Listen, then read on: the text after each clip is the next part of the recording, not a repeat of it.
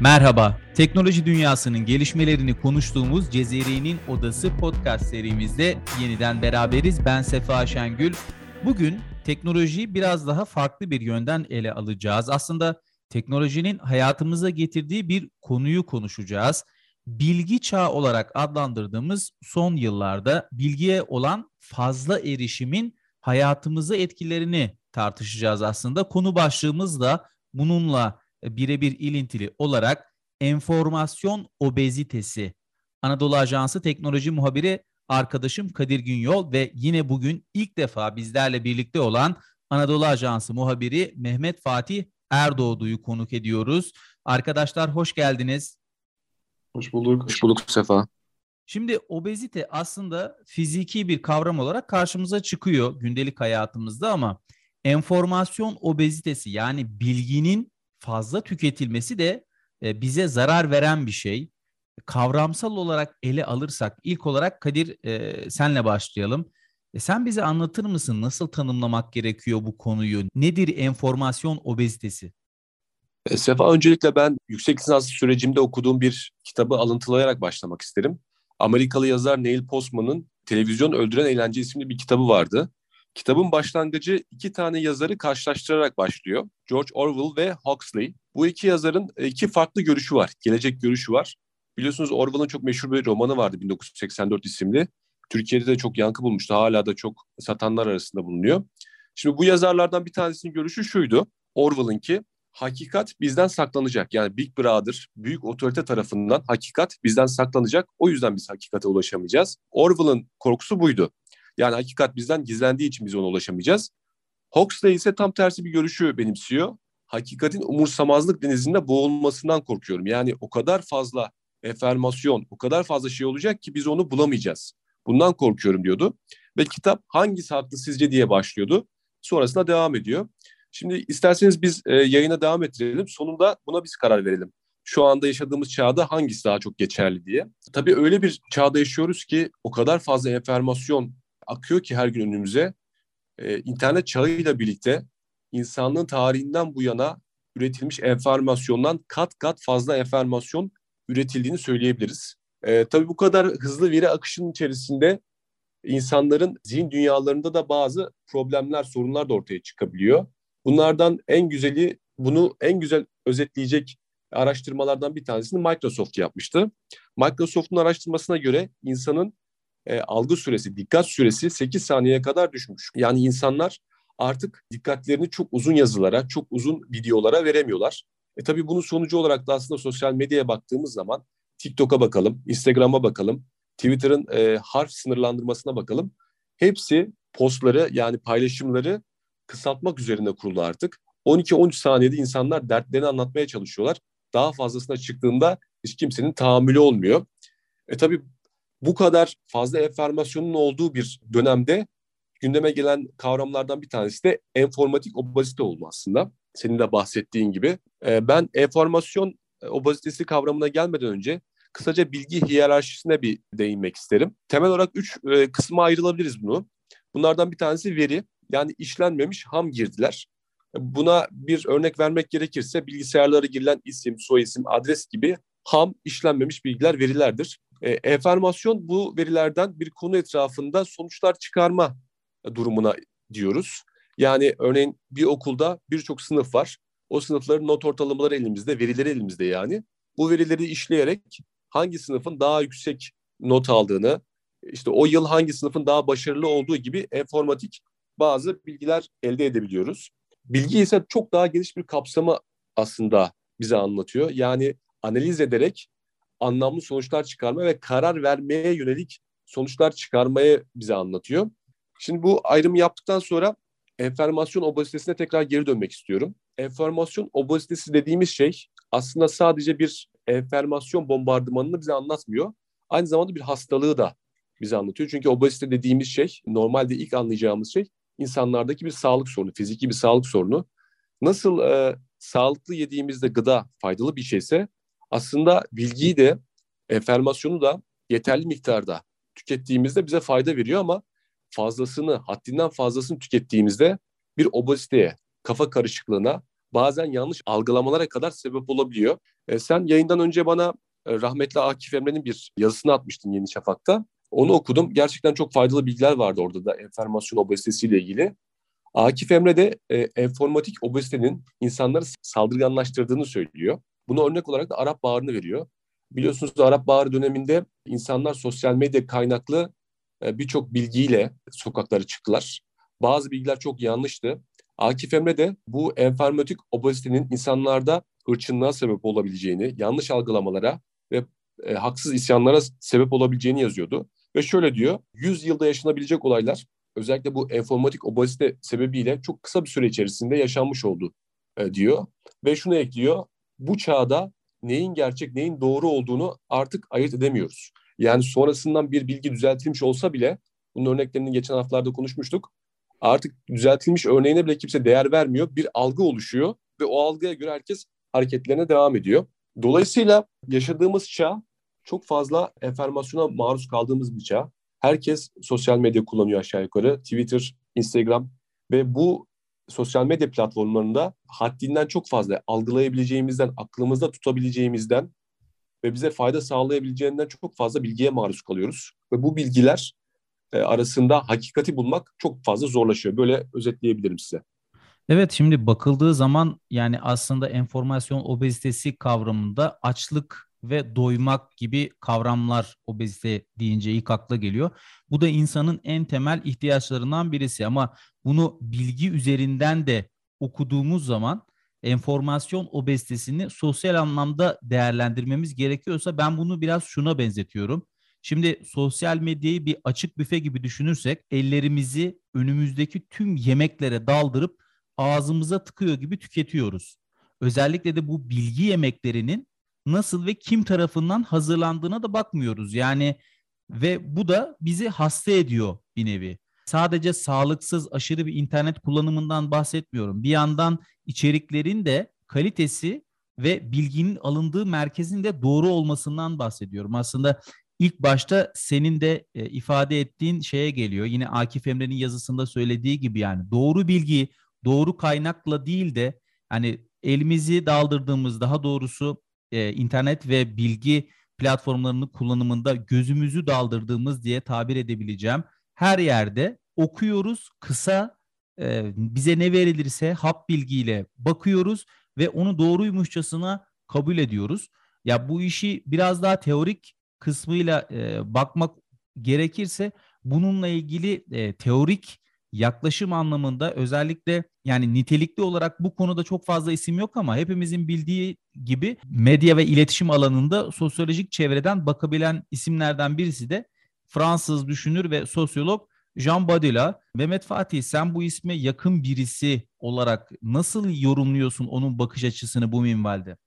Evet Sefa, senin de söylediğin gibi Jean Baudrillard'ın bu konuda simülasyon kavramı adı verilen bir e, tezi var. Buna göre e, sonsuz sayıda bir yerden veri geliyorsa bunun doğruluğunu tespit edip sağlıklı bir şekilde depolayabilmek mümkün değil. Böyle bir durumda e, şöyle bir tablo ortaya çıkıyor. Bilgi arttıkça enformasyon gitgide çoğalmasına karşın hakikat ve anlam olduğu yerde azalıyor. Yani bunu şöyle de söyleyebiliriz. Bilginin bolca hazır ve ısmarlama bir şekilde geldiği ortamda onu takip etmek, sağlıklı olanı ayırt edip depolayabilmek, hafızamıza kaydedebilmek mümkün olmuyor. Bununla ilgili son verilere göz attığımda örneğin Twitter'dan e, yola çıkarsak dünyada 2021'in 3. çeyreğine göre 211 milyon adet Twitter kullanıcısı bulunuyor. Türkiye'de de bu oran yaklaşık 14 milyon seviyesinde. Şimdi e, bir de Amerikalı bilim adamı Clay Johnson'un yaptığı bir araştırmaya göre bir bireyin günde ortalama 150 kişiyle sağlıklı iletişim kurma kapasitesi bulunuyor. Buradan yola çıkarak günde milyonlarca tweetin atıldığı bir ortamda bizim aldığımız bilgileri sağlıklı bir iletişime dönüştürmemiz de, bilgiyi edinip onu hafızamıza kaydedebilmemiz de çok zor ya da kısacası mümkün değil diyebiliriz. Mehmet Fatih bir ha. sözünü keseceğim. Çok önemli bir şey söyledin gerçekten. Ben bu konuyla ilgili araştırma yaptım ama tam manasıyla sağlıklı bir karşılığını yani araştırma düzeyinde sağlıklı bir karşılığını bulamadım. Özellikle WhatsApp. Gece vakti oturuyorsun 15 tane WhatsApp grubun var. birinden çok acı bir haber gelirken birinden çok komik bir paylaşım yapılıyor. Sen şahs, şahsın olarak değerlendirdiğinde duygu durumunu nasıl yönlendirebilirsin? Yani bu e, enteresan bir örnek vereyim belki ama salatanın üzerine dondurma koyup yemek gibi değil mi? Yani duygu durumunu e, bu bilgi açlığını o anda çok karıştıran bir şey değil mi? Maalesef tam olarak söylediğin gibi Sefa. Bunun yanında Baudrillard'ın dediği gibi anlam gerçekten öl ölmesiyle birlikte gerçeklik tamamıyla sanal bir hale bürünüyor. Yani bizim internet kuşağının öncesindeki insanlardan farkımız biz acılarımızı, sevinçlerimizi, e, mutluluklarımızı veya diğer duygularımızı onlar gibi olduğu gerçekliğiyle, hakikatiyle yaşayamıyoruz. Bunun yanında onu sanal bir gerçeklikle idrak edip ona göre de aksiyona geçiyoruz. Ona göre de hayatlarımızı sürdürüyoruz. Böylelikle de şöyle bir handikap ortaya çıkıyor. Ee, biz de orada paylaşan birisi olduğumuz için biz de böyle paylaşıyoruz bunu. Yani sanal bir gerçeklikte paylaşma bir yerden dahil olduktan sonra o bir kısır döngü içerisinde kendisini tekrarlamaya başlıyor.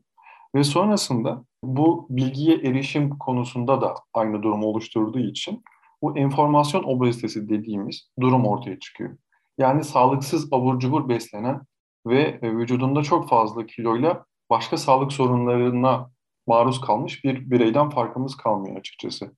Yani yediğimiz fazla abur cubur insan bünyesinde nasıl kanserojen etki, nasıl sinir, stres, duygu bozuklukları veya başka hastalıklara neden olabiliyorsa bu bahsettiğimiz aynı anda farklı bilgilere maruz kalmak, aynı anda farklı duygularla karşı karşıya bırakılmak bizi bir çeşit e, psikolojik sıkıntılı e, bir duruma maalesef e, sokuyor diyebiliriz. Ya e, kulakları çınlasın Profesör Doktor e, Ahmet Dağ hocamız da çok kıymetli bir hocamız Uludağ Üniversitesi'nde kendisiyle de görüşmüştük daha önce. Bununla ilgili şimdi Baudrillard'ın yani bu sanal dünyada yaşadığımız söyleminden hareketle insanın bir siyasetin, kültürün e, ve kitlenin e, bunun gibi birçok unsuru bir hiperreality formunda yaşadığı ve e, böyle bir sürece dahil olarak yani bir anlam buharlaşması yaşadığını iddia ediyor ki bu da gerçekliğin ortadan kalktığı post-truth dönemi e, diye adlandırdığımız bizim de içinde bulunduğumuz döneme getiriyor bizi. Post-truth'la ilgili Kadir'in de daha önce konuştuğumuz bazı tespitleri vardı Kadir. Onları da biraz bize anlatabilir misin?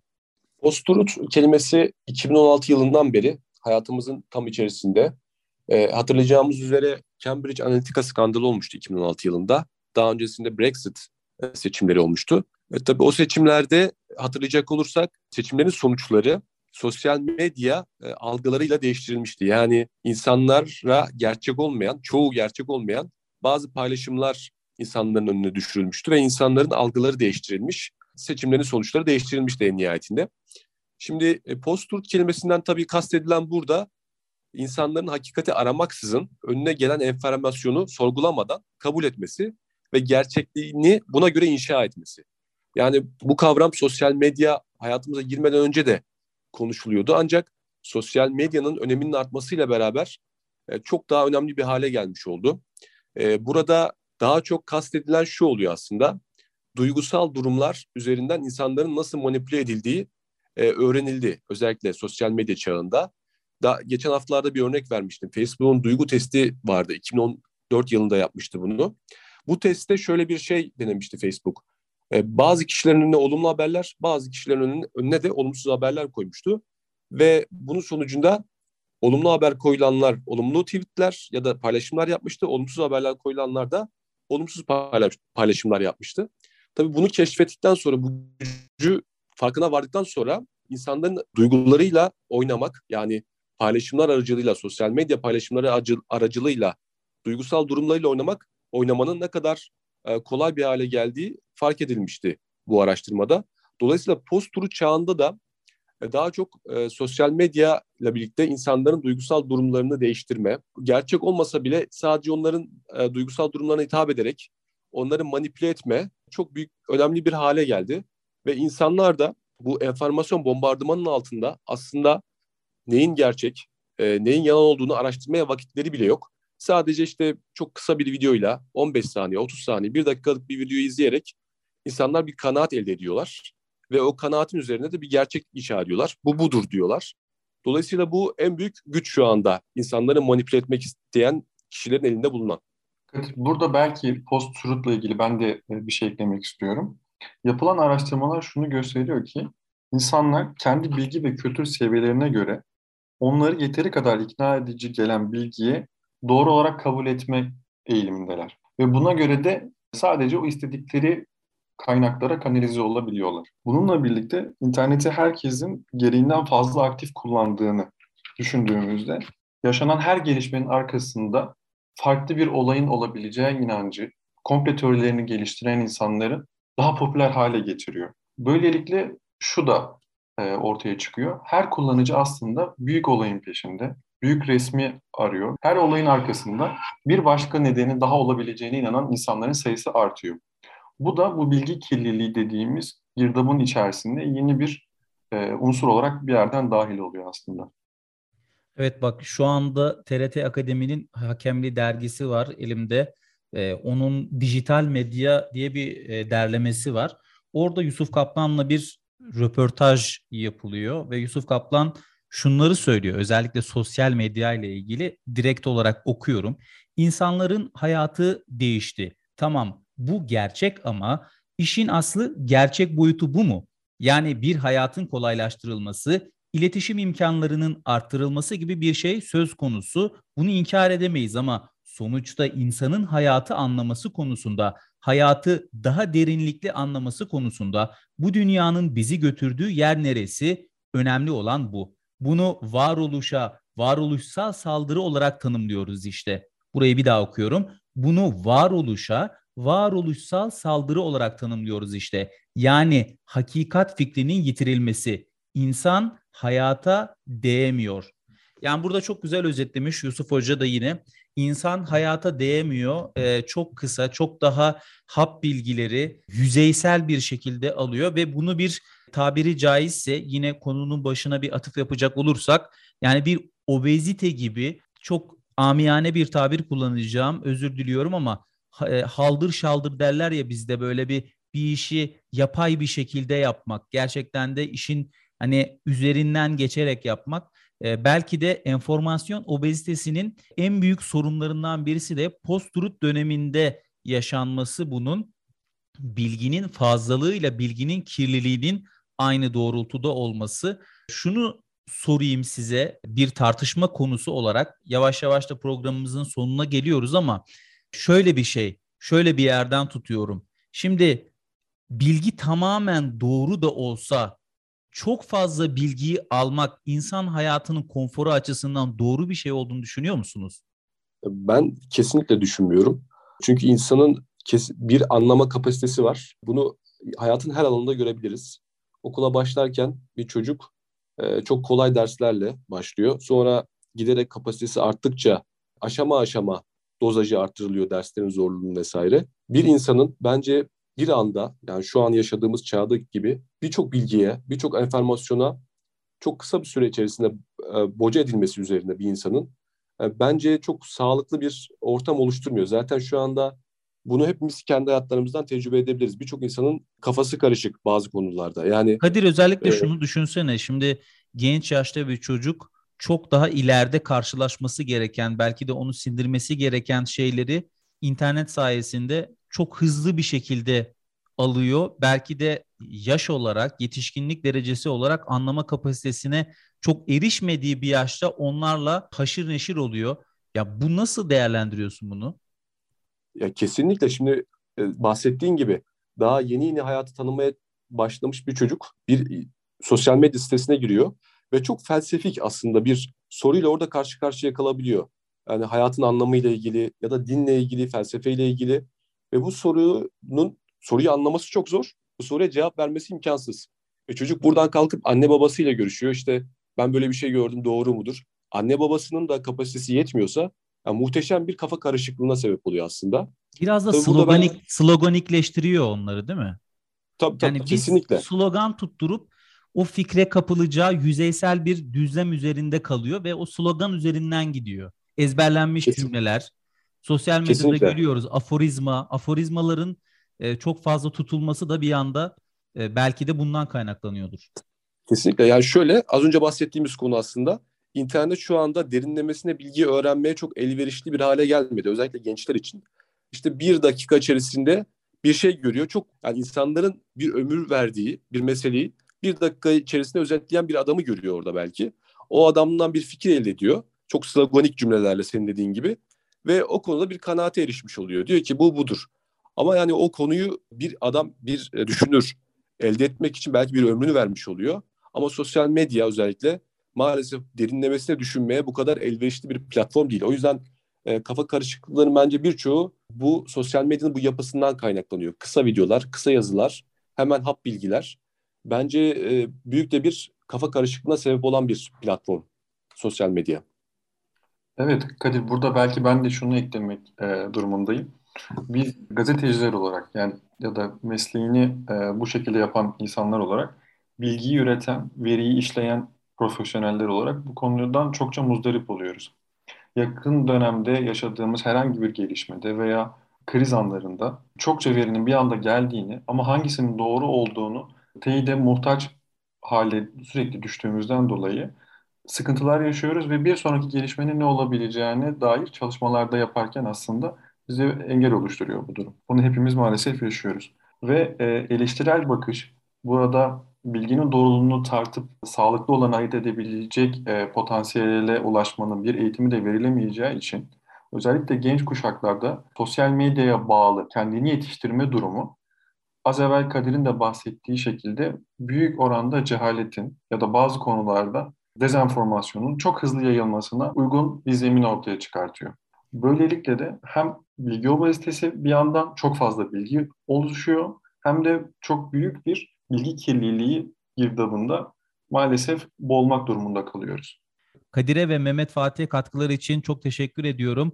Ee, belki de çok fazla yönü olan bir konuydu enformasyon obezitesi. Yine belki bunu hatta bir doktorumuzla, bir psikologumuzla beraber de bunu e, konuşabiliriz. Yani bunun belki fiziksel zararlarını da konuşabiliriz. Yine bir sosyologla birlikte topluma olan zararlarını da konuşabiliriz. Bunları da not etmiş olalım. Evet bugün biraz söylediğim gibi sosyolojiye de girdik konu itibarıyla. Tabii hatırlatmakta fayda var. Biz bu programda teknolojinin hayatımıza getirdiklerini ve getireceklerini konuşmaya çalışıyoruz ve buna da devam edeceğiz. Anadolu Ajansı'nın podcast yayınlarını Twitter'da AA Sesli hesabında paylaşıyoruz. Yine bizi dinlediğiniz Spotify, Apple Podcast gibi uygulamalarda da Anadolu Ajansı'nın podcast yayınlarına abone olmayı unutmayın lütfen diye hatırlatıyorum. Özellikle yeni bölümleriniz için de bildirimlerinizi açmanızı tavsiye ediyorum. Cezeri'nin odasından bu bölümlük bu kadar. Hoşçakalın.